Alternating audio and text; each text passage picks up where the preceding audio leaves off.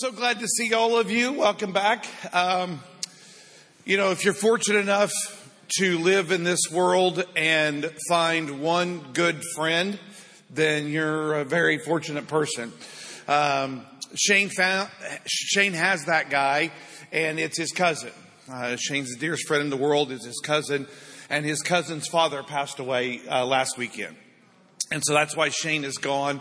Uh, Shane is up in Indiana with his family, and uh, he's doing the uh, funeral for uh, his uncle. So, if it's okay with you, I'd like to take a second just pray for Shane and and uh, his family. I know they had some tr- he had some trouble getting up there. His RV broke down on the way up in a Walmart parking lot, so it's been quite an adventure and uh, Shane's a homebody, and so he had to leave Erica and the two younger kids at home. So he's had a he's had a difficult time. So I just like for us to take a second, just pray for him.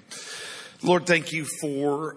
Um, you know, thank you for our friends, whether they're family or, or not. Uh, you tell us that a friend sticks closer than a brother. know that Shane um, has that in his cousin. And I know that uh, they're all suffering loss and uh, they're all dealing with grief today. So we just collectively want to lift up Shane, our brother in Christ, his wife Erica, and their kids. It's it's been a difficult few days, and and uh, it'll be a few more before Shane's able to make it home. So Lord, we just pray that you would strengthen him as he speaks at the memorial service. Pray that you comfort his broken heart, and uh, pray that you would return him safely back home to his family we're grateful to uh, to just be able to gather in your name, and we're grateful to be able to pray for our friend and brother in Jesus' name. Amen. Amen. All right. Well, we've been uh, in a series called Crackpots. Uh, we're uh, we've been fortunate enough to be able to to, to spend some time at. Uh, Adventure Christian and Taveri's preaching this same series, and so uh, Shane and I have been preaching through it there as well. So, did Shane, has Shane ever told you about his first ministry? I know he talks, he's told you a lot of stuff. Has he ever told, told you about his first ministry? No? All right. So every time we get to come out here and Shane's not preaching, we're going to tell you stories about Shane's first ministry. All right. So when Shane, Shane likes people to like him, right? He loves people. And so, uh, one of the things that happened in his first ministry, he was out one day, and you know, back in the day in small town, um, small town Midwest, uh, the pastor would go around and visit, would go around and visit his prisoners, right? And so he decided one day early in his ministry that he was going to go do some visiting around the town and see some of his folks. And so that's what he did, and it went really well. And then eventually Shane made his way to uh, to a house, and he and he knocked on the door, and nobody answered. And so he waited and he knocked on the door again and he knew, he knew somebody was in there because he could hear them rustling around. So he knocked one more time. Nobody answered. So he reached into his pocket and he grabbed out his little business card and he turned it over and he wrote on the back Revelation 320. Right? So the next day was Sunday and church came and went and back as it used to be in the day, the pastor was in his office counting the offering. And in the offering uh, plate was his business card that he had written Revelation 3:20 on it. And he flipped it over and on the back it said Genesis 3:10. You see, Revelation says, Revelation 3.20 says, I want to read it so I get it right. Behold, I stand at the door and knock, and if any man hear my voice and open the door, I will come into them and I will dine with them. And Genesis 3.10 says, and he said, I heard, I heard thy voice in the garden and I was afraid because I was naked.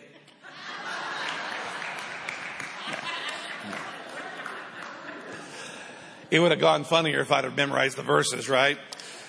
Cracked pots, right? We're all cracked pots. And, uh, you know, Second Corinthians chapter, uh, four is just Four and five are just incredible verses, right? Incredible passage of scripture.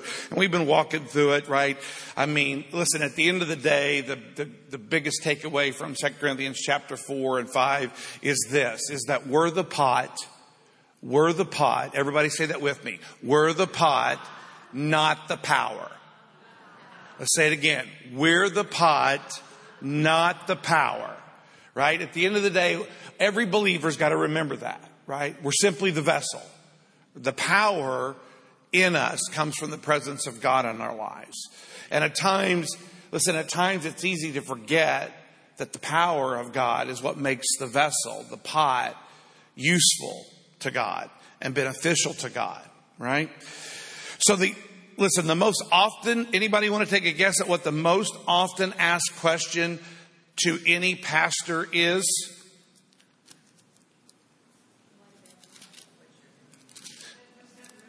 You know what? I don't know why I ask you because I can't hear you. So let's just move on, right?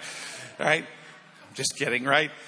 Listen, the most often asked question to any pastor in any situation is why? It's why. I would say in 30 plus years of ministry, I couldn't even begin to tell you the amount of times that people have either called on the phone or texted nowadays or emailed or visited and their question they want to know and the question they want to ask is, why? Why did this happen? Why is this happening? You know, why would God allow this?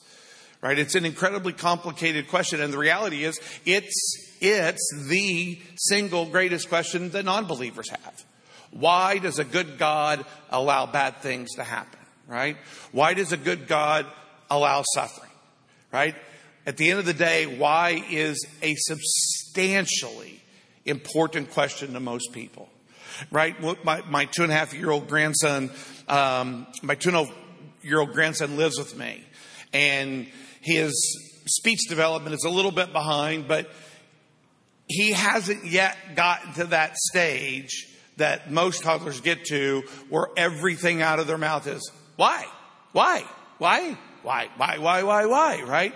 We, when we learn to speak, it's a question that we learn to ask. And as we, and as we get older, it's a question that we ask more. Because listen, most of us don't like, most of us don't like to be in situations where we feel uninformed right? We don't like to feel ignorant about what's happening around us. And for Christian people, right, listen, we, we, we live with a God who the Bible says that his ways are above our ways, right? His thoughts are above our thoughts. And as high as the heavens are above the earth, so are God's ways above ours. That creates in a lot of believers some real struggle because God is the kind of God that asks us to move out of faith or stand still out of faith. And our natural inclination is to say, why? Why? And in our passage today in 2 Corinthians chapter 4, we, we come across a situation where we're we, we, this question can come up, right? Listen to what, listen to what Paul writes in 2 Corinthians chapter 4. He says, therefore, we do not lose heart, right? This is the theme, right? 2 Corinthians chapter 4, same phraseology in verse 1 right? He comes to the end of the chapter and he says the same thing. The overall theme of chapter four is we don't want you to quit. We don't want you to give up right? I remember when I went to, I remember the very first movie I ever saw in the theater was Rocky in 1976. Anybody see Rocky, the original, right? It was, it was a packed theater. Of course, you know, in 1976, you didn't get to see previews on your phone, right? You didn't know what Rocky was really about, right? Nobody really knew Sylvester Stallone. He'd never really done anything of significance. And so, but the theater was packed. And so we go into this theater. I was 13 years old, right? We go into this theater and we watch this movie, right? And, and, you know, what a, what a simple, powerful movie. But the crazy thing that I'll, I'll always remember this about the movie, right? Is that at the end of the movie, after Rocky just took an ungodly beating, right? And they fought to 15 rounds and they just threw haymakers and his eye was swollen and he couldn't see and all of that was going on. At the end of the movie, Rocky lost, right? Do you remember that? Rocky lost in the first movie. And even though he lost the theater in Effingham, Illinois, that was packed to the gills, everybody stood and cheered. The whole theater. I will never forget it as long as I live. They announced that Apollo Creed won, and yet the entire theater cheered for Rocky, a loser. It was incomprehensible to me. Because there's, there used to be, there used to be a spirit within us that celebrated just not quitting right? Just don't give up, right? There's, there was a time where we're hanging on and fighting to the end, no matter how difficult it was, there was a time where that was celebrated. That's, that's leaving our society today. Right? It's, listen, and, and you don't have to take my word for it. Just look it up. Look up the, st- the statistics to watch how giving up and not finishing is becoming a natural, a natural, not an unnatural, but a natural part of thinking of so many people today. Because we don't know how to not lose heart. We don't know how to hang on right? We have, we're losing within a generation of, of, of, young people, we're losing the mindset that finishing, like that just not quitting matters. And so Paul says, listen, we don't want you to lose heart. In the Greek, in the Greek language there, there's no, the, the phrase lose heart's not in there. It's a, it's a trans, it's sort of an idiom. It's the idea of don't give up. We're not going to stop. We're not going to, we're not going to quit this, right? And listen, it's been a difficult last two years, hasn't it? It's been tough. It's been an incredibly discouraging time. I mean, we went for what, 18 months without having Tuesday church here in person. There were a lot of people that suffered during that, during that season and still are, right? It's easy to want to lose heart, but Paul says, therefore we don't lose heart, though outwardly we are wasting away. Anybody in here relate to wasting away outwardly? Who, Ray, where you at? Thank you, buddy. Did you say amen there? I didn't think so, right? right? Outwardly, we're wasting away, right? Listen, I can tell the weather's gotten cold because every joint on my body hurts. My hands are stiff, right? My eyesight, I have to wear these stupid reader glasses, right? Every, anytime somebody, hey, can you look at this picture somebody sent me? Hang on. I got to find my glasses because apparently I'm going blind at 57, right? You know, everything about us at some level begins to waste away. Anybody here find that process enjoyable? No, right? It's not enjoyable at all, right? And listen, I don't know about you, my body might say that I'm 57, but my brain says that I'm 25, right?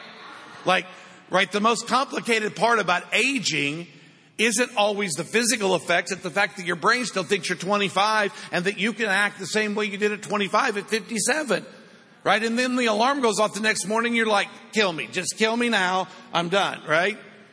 Listen, we're wasting away outwardly, right? The idea that, you know, so many people that, that wrote about this and studied it, you know, taught, and pastors that preached about it, right? Talk about the idea that, you know, the minute we're born, we begin to die.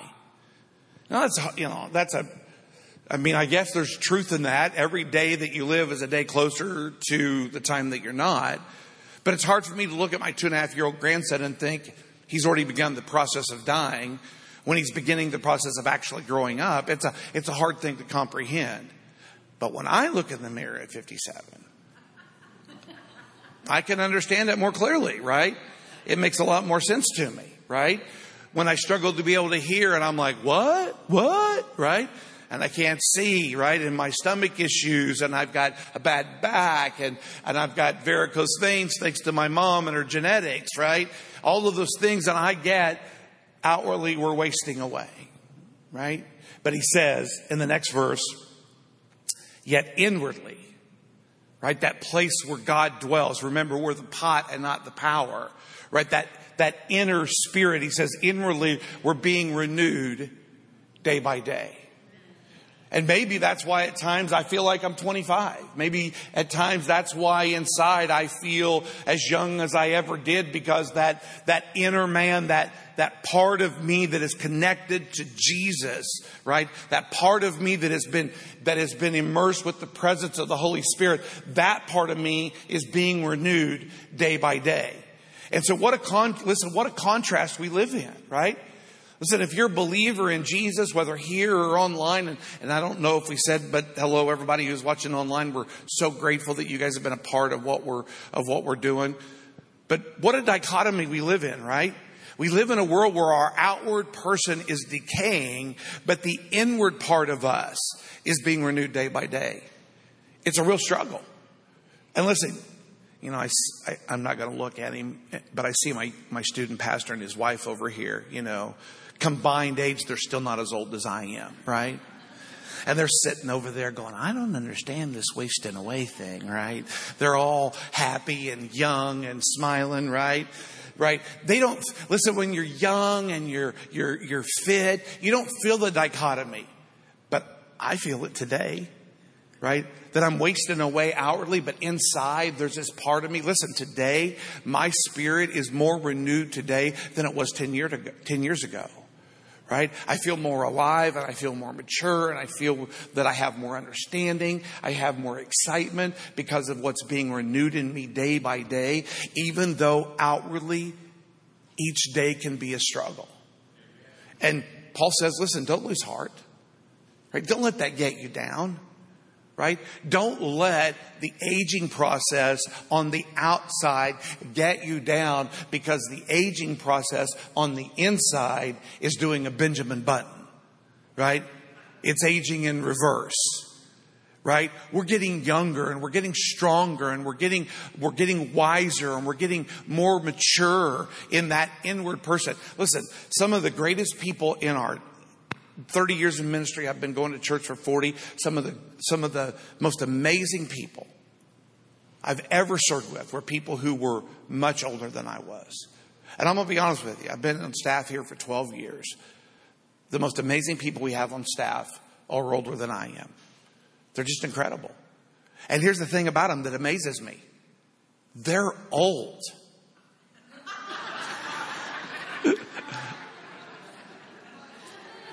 They're, they're old. But here's the, here's the thing. They have more energy. They have more vitality. They have more life than some of the people on our staff that are half their age. And honestly, we couldn't do half of the things we do without them. And here's why. Yeah, you can clap for them.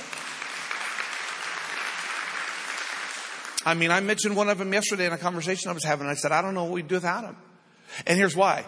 Because you can look at them and you can be around them and here's what you know. They haven't lost heart. And here's why. Even though even though their outward person is decaying, man, they have been renewed by that inner spirit, that inner man, each or inner woman every day. And they're more alive than anybody that I know. And we are blessed as a church, we are blessed as a staff to have those people on our team. Listen, that's, that's the same for you, right? Don't lose heart. Even though it's a weird dichotomy of, of brokenness and frailty at times within our bodies.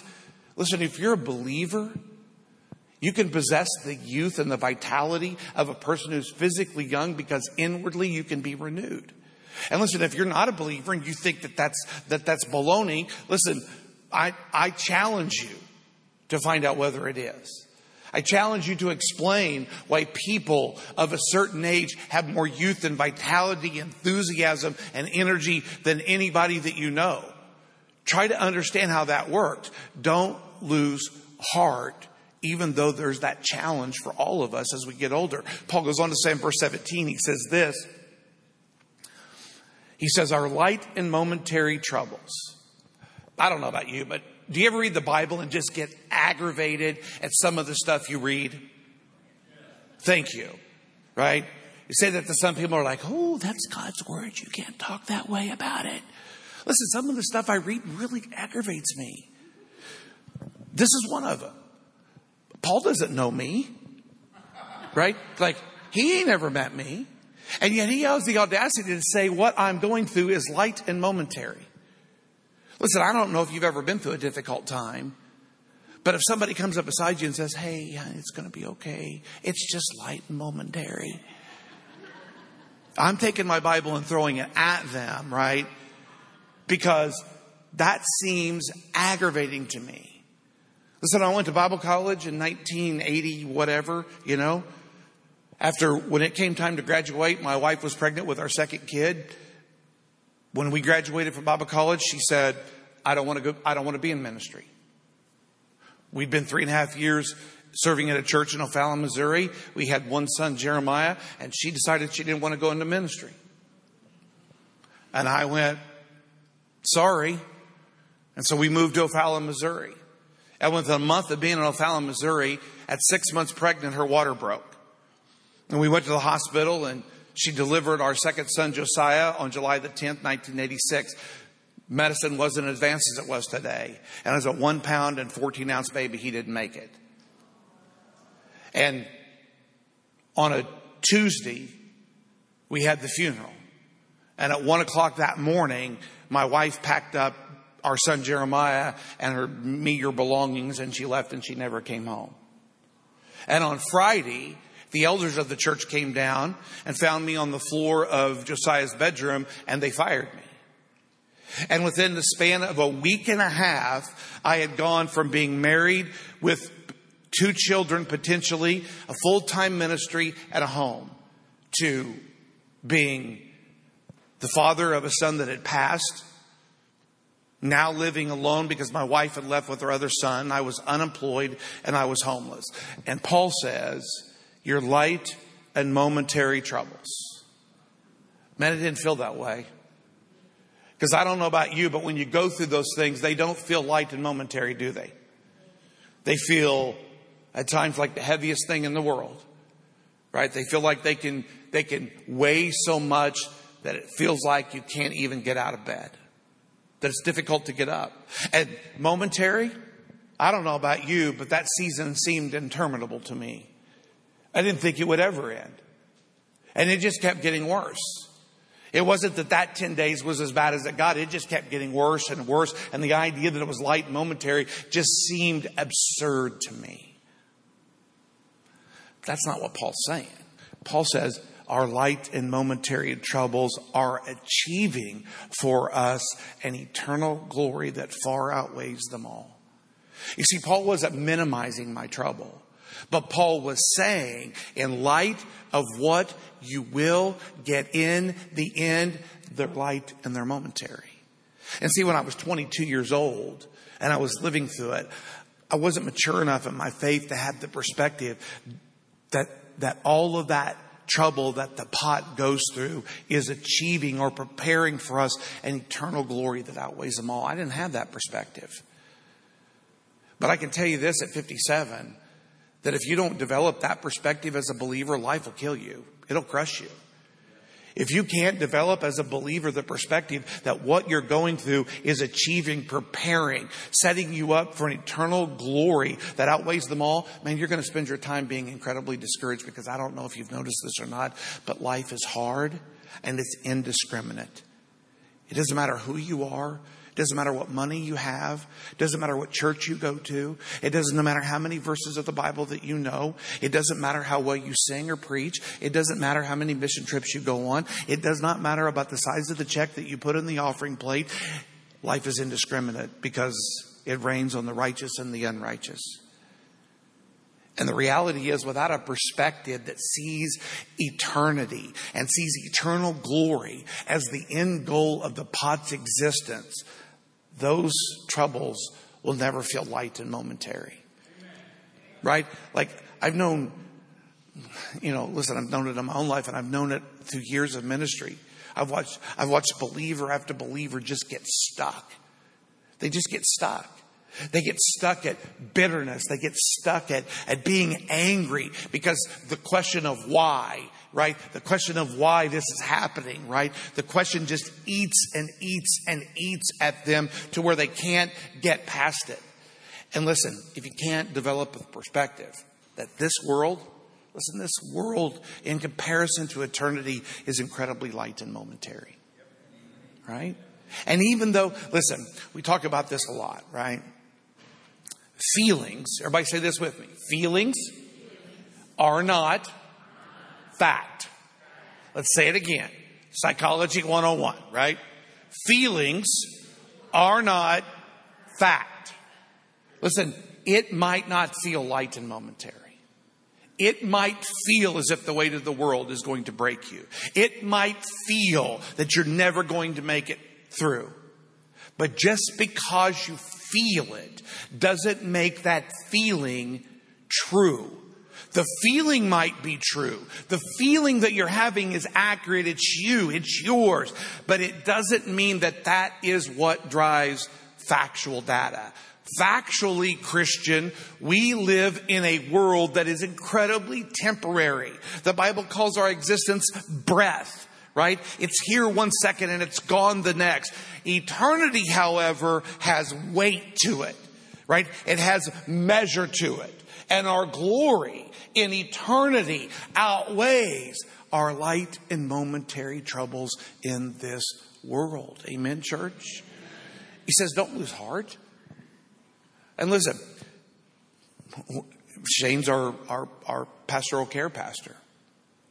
He's, he's privileged to be able to speak here every week, but he's our pastoral care pastor and he leads, he leads an amazing team of people who are here because what we never want to say to you is that your troubles, though light and momentary compared to eternity, we never want to say to you those troubles aren't significant.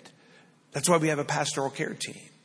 That's why we have grief share and divorce care and biblical counseling, right? That's why we want to visit you when you're in the hospital. That's why we want to go to nursing homes because listen, the things that we have to deal with as individuals in this world requires us to affirm that these struggles for you are significant. But listen, we've got to live in a world believer where church impacts how we process what we're going through. Because that don't lose heart thing, Listen, that don't lose heart thing isn't permeating the millennial mindset and it isn't politi- it isn't eluding, you know, or, or getting its way into the mindset of that Gen Z below them. They're ready to quit at an earlier age than ever. They're ready to say, my life isn't worth living, right? Troubles are too deep and the world is too hard. And they're doing that at 13 and 14 and 15 and 16 years of age. And don't have, listen, you don't have to take my word for it. Look it up. The reality is losing heart has become an acceptable part of the process. Listen, we're even making stupid TV shows about it. TV shows that are being permeated into a culture where a generation is watching them on Netflix and buying into it. Because losing heart is becoming, becoming an acceptable option. It wasn't anything I thought about when I was growing up and my life was hard. We lived poverty level. We lived in the country with no car on the evenings. We had an outhouse with no running water. We barely had enough money to pay the bills and get food. Life was hard, but we never thought about quitting. But we watched Gunsmoke, right? Right? We watched, we watched Kojak, right? We watched those shows where you learned that you didn't, that's not happening today. So you know where they're going to learn it? They're going to learn it from you, Grandma. And they're going to learn it from you, Grandpa. And they're going to learn it from you, Mom. And they're going to learn it from you, Dad. They're going to learn it from you. We've got to learn. Listen, it does not do a generation looking for an example any good to see the older generation that's being renewed day by day in the inward man. It doesn't do them below us any good to see us every time we go through light and momentary affliction just go to the ground and can't get up and never get up because it's too bad and we don't understand and we don't have any perspective of the eternal weight of glory our life is producing for us. At some level, we've got to show them that there's that, that it's there. And the one thing that I can tell you when I went through what I went through at 22 years of age, I did not have one believer that I could look to and say, they showed me how to do this well. I had to figure it out on my own. And it took me seven stinking years to figure out how to make my way back to the church after being angry for what I went through. I would have given anything to have one person that I could have looked to, that I could have seen, that I could have served with, that I could have said, they could show me how to do this. I had nobody. Is your life being lived in light and momentary affliction in such a way that somebody can see you and say, I don't understand it. How do you do that? How do you, how do you keep it in perspective? And listen, that's not saying that there won't be days that you won't just lay on the floor and cry your eyes out. It's not to say there won't be days that I don't get in my car and drive and just cry or scream or yell. But it, but it does tell me at some point my faith has to lead me to a place that I can see today in light of tomorrow. That I can see the present in light of the future. That I can see the temporary in light of the permanent. And he says, bring that verse back up. He says in verse 17, in verse 17, abracadabra, there it is.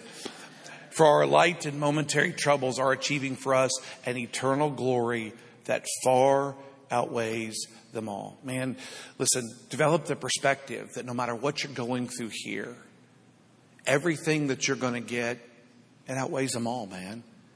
It outweighs them all. And then he goes on to say this in verse 18, Paul does. In verse 18, he says, So we fix our eyes not on what is seen. You know, one of the frustrating things that happened during COVID was there were people who believed in Jesus who said COVID wasn't real. That was frustrating to me. And here's why it's frustrating because people we knew actually died of COVID. Real people with real names and real families and real marriages died of COVID 19. And yet there were Christian people that said it wasn't real. And yet there were thousands upon tens of thousands of people that mourned and wept and cried because someone they loved passed away. You see, one of the things that does a disservice to the communities and the people that were around is, is that when we act as if the things that are real aren't really real. Right? Listen, Paul's not asking us to ignore reality in front of us. Listen, your life might actually stink. Your marriage might actually be over. The diagnosis might actually be cancer. And COVID 19 might be real. You see, he says, fix your eyes not on what is seen. And that could be complicated. Especially, listen, look at the world we're living in today. Some of you have lived longer than I have, and you've been around America longer than I have. And the America that we're seeing today isn't the America that you grew up with. And for some of you, like, that's unsettling. It's unsettling. And it's easy, man. It's easy to keep your eyes fixed on Fox News and CNN, and it's easy to fix your eyes on everything that you see. Paul says it's time for Christians to not fix our eyes on what is seen, but on what is unseen.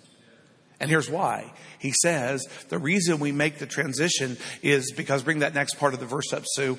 He says, For what is seen is what? We make such a big deal about things that aren't going to be around forever. Right? Like, like I don't understand it, but People seem to like the McRib sandwich, right? Freak out. Anybody here ever eat a McRib? Thank you. Normal people, right? Elijah, you've had a McRib? He's like, Amen, right? Amen. Stinking young people, right? Amen, right? But here's the thing about the McRib they're going to quit selling it here in just a little bit. It's just temporary, right? The reason we don't fix our eyes on things that we see is because Paul says they're not going to be around forever.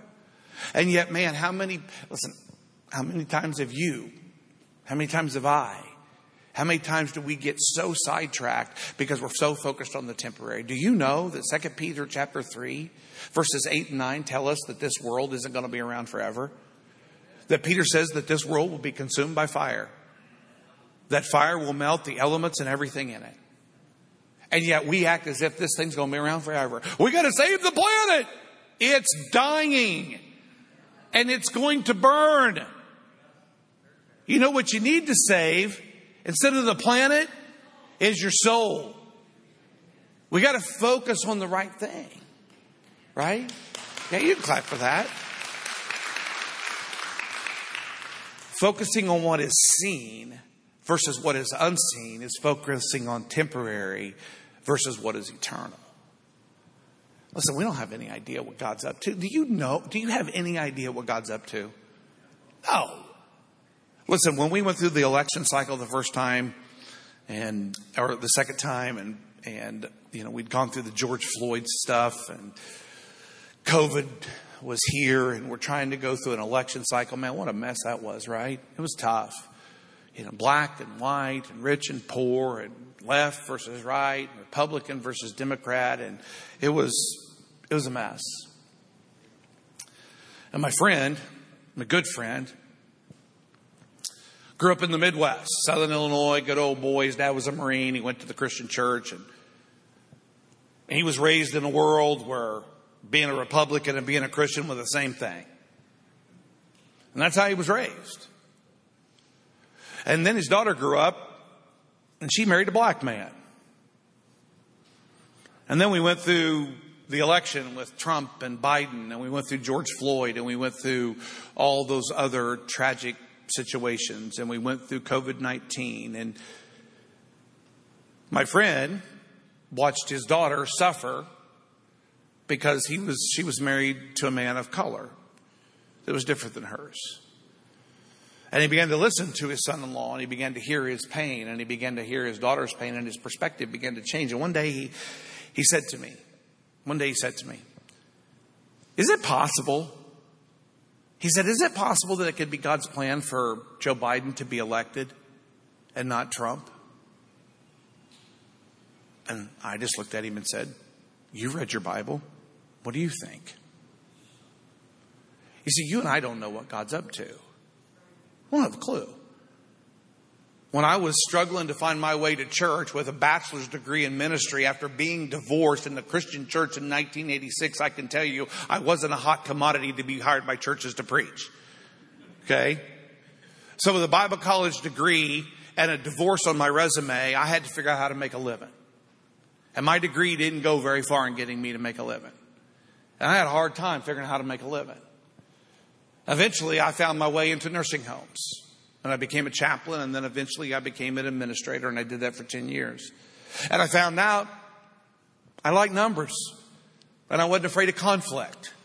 And I didn't have any, tr- any trouble firing people or, or dealing with difficult people. I found that I had a little bit of a penchant for some difficult situations. And then I turned it in and I did 10 years of restaurant management. And then in February of 2010, when I was good and happy and life was good and settled and I was at home and I was raising my family at home and I'd put a home where my, where my old home used to be and I was, life was good. On February of 2010 on a cold Wednesday night, it was ice everywhere and I was leaving the high school gym and went to a friend's house and dropped off his basketball shoes that he forgot. I got back in the car and I had a missed call on my cell phone and it was from Joe Pudding. And Joe and I graduated Bible college together, and he stayed straight and narrow, and I took some twists and turns and ran into some dead end roads and finally made my way back. And I hadn't talked to Joe in, in well, probably a few months because um, I had known that he had been diagnosed with cancer, and we had talked on the phone. But he called me and I called him back on that February night. I'm sitting in my car and waiting for the heater to kick in and I call and he, he picks up the phone and he doesn't say, Hey, he doesn't say, how you doing? He doesn't say it's great to hear from you. He says, Are you ready for me to completely mess up your life? I'm still mad at him for that, right? Little did I know. Listen, we focus on what is seen so much that we ignore what's unseen. Man, I was just trying to make a living. I was just trying to figure out how does a guy with a Bible college degree and a divorce, how does he make a living? I was just trying to figure out how to do that. And I hadn't been very successful. As a matter of fact, I was so unsuccessful at one point in time, I ended up in jail. I had a hard time figuring it out. But when I finally did figure it out, little did I know that after 20 years of nursing home administration, after t- 20 years of restaurant management, little did I know that God was making a job called executive pastor, where I would get to do what I had learned to do for 20 years and still get to do what God called me to do 30 years ago. Right? Like, like, it doesn't even make sense to me even after 12 years of being here, I'm still the most fortunate person I know.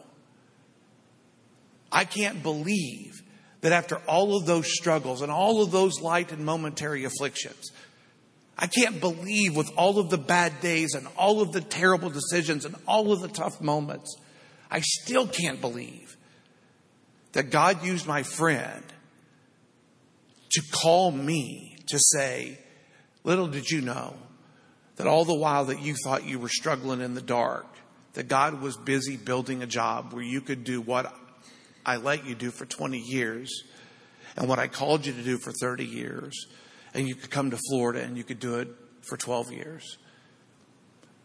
I'm blown away. And so one of the things I constantly try to help my staff understand is listen, listen, what you're saying about what you're seeing, yes, it might be bad, it might be frustrating. But what about what you don't see? What do you what do you think God's up to behind the scene? Are we willing to have that perspective? Because I've seen it here more times than I can count. where sometimes I stupidly get tipped over by what's in front of me, and three days later, God shows me what was behind it all the while. Listen, don't lose heart. I don't know what you're going through.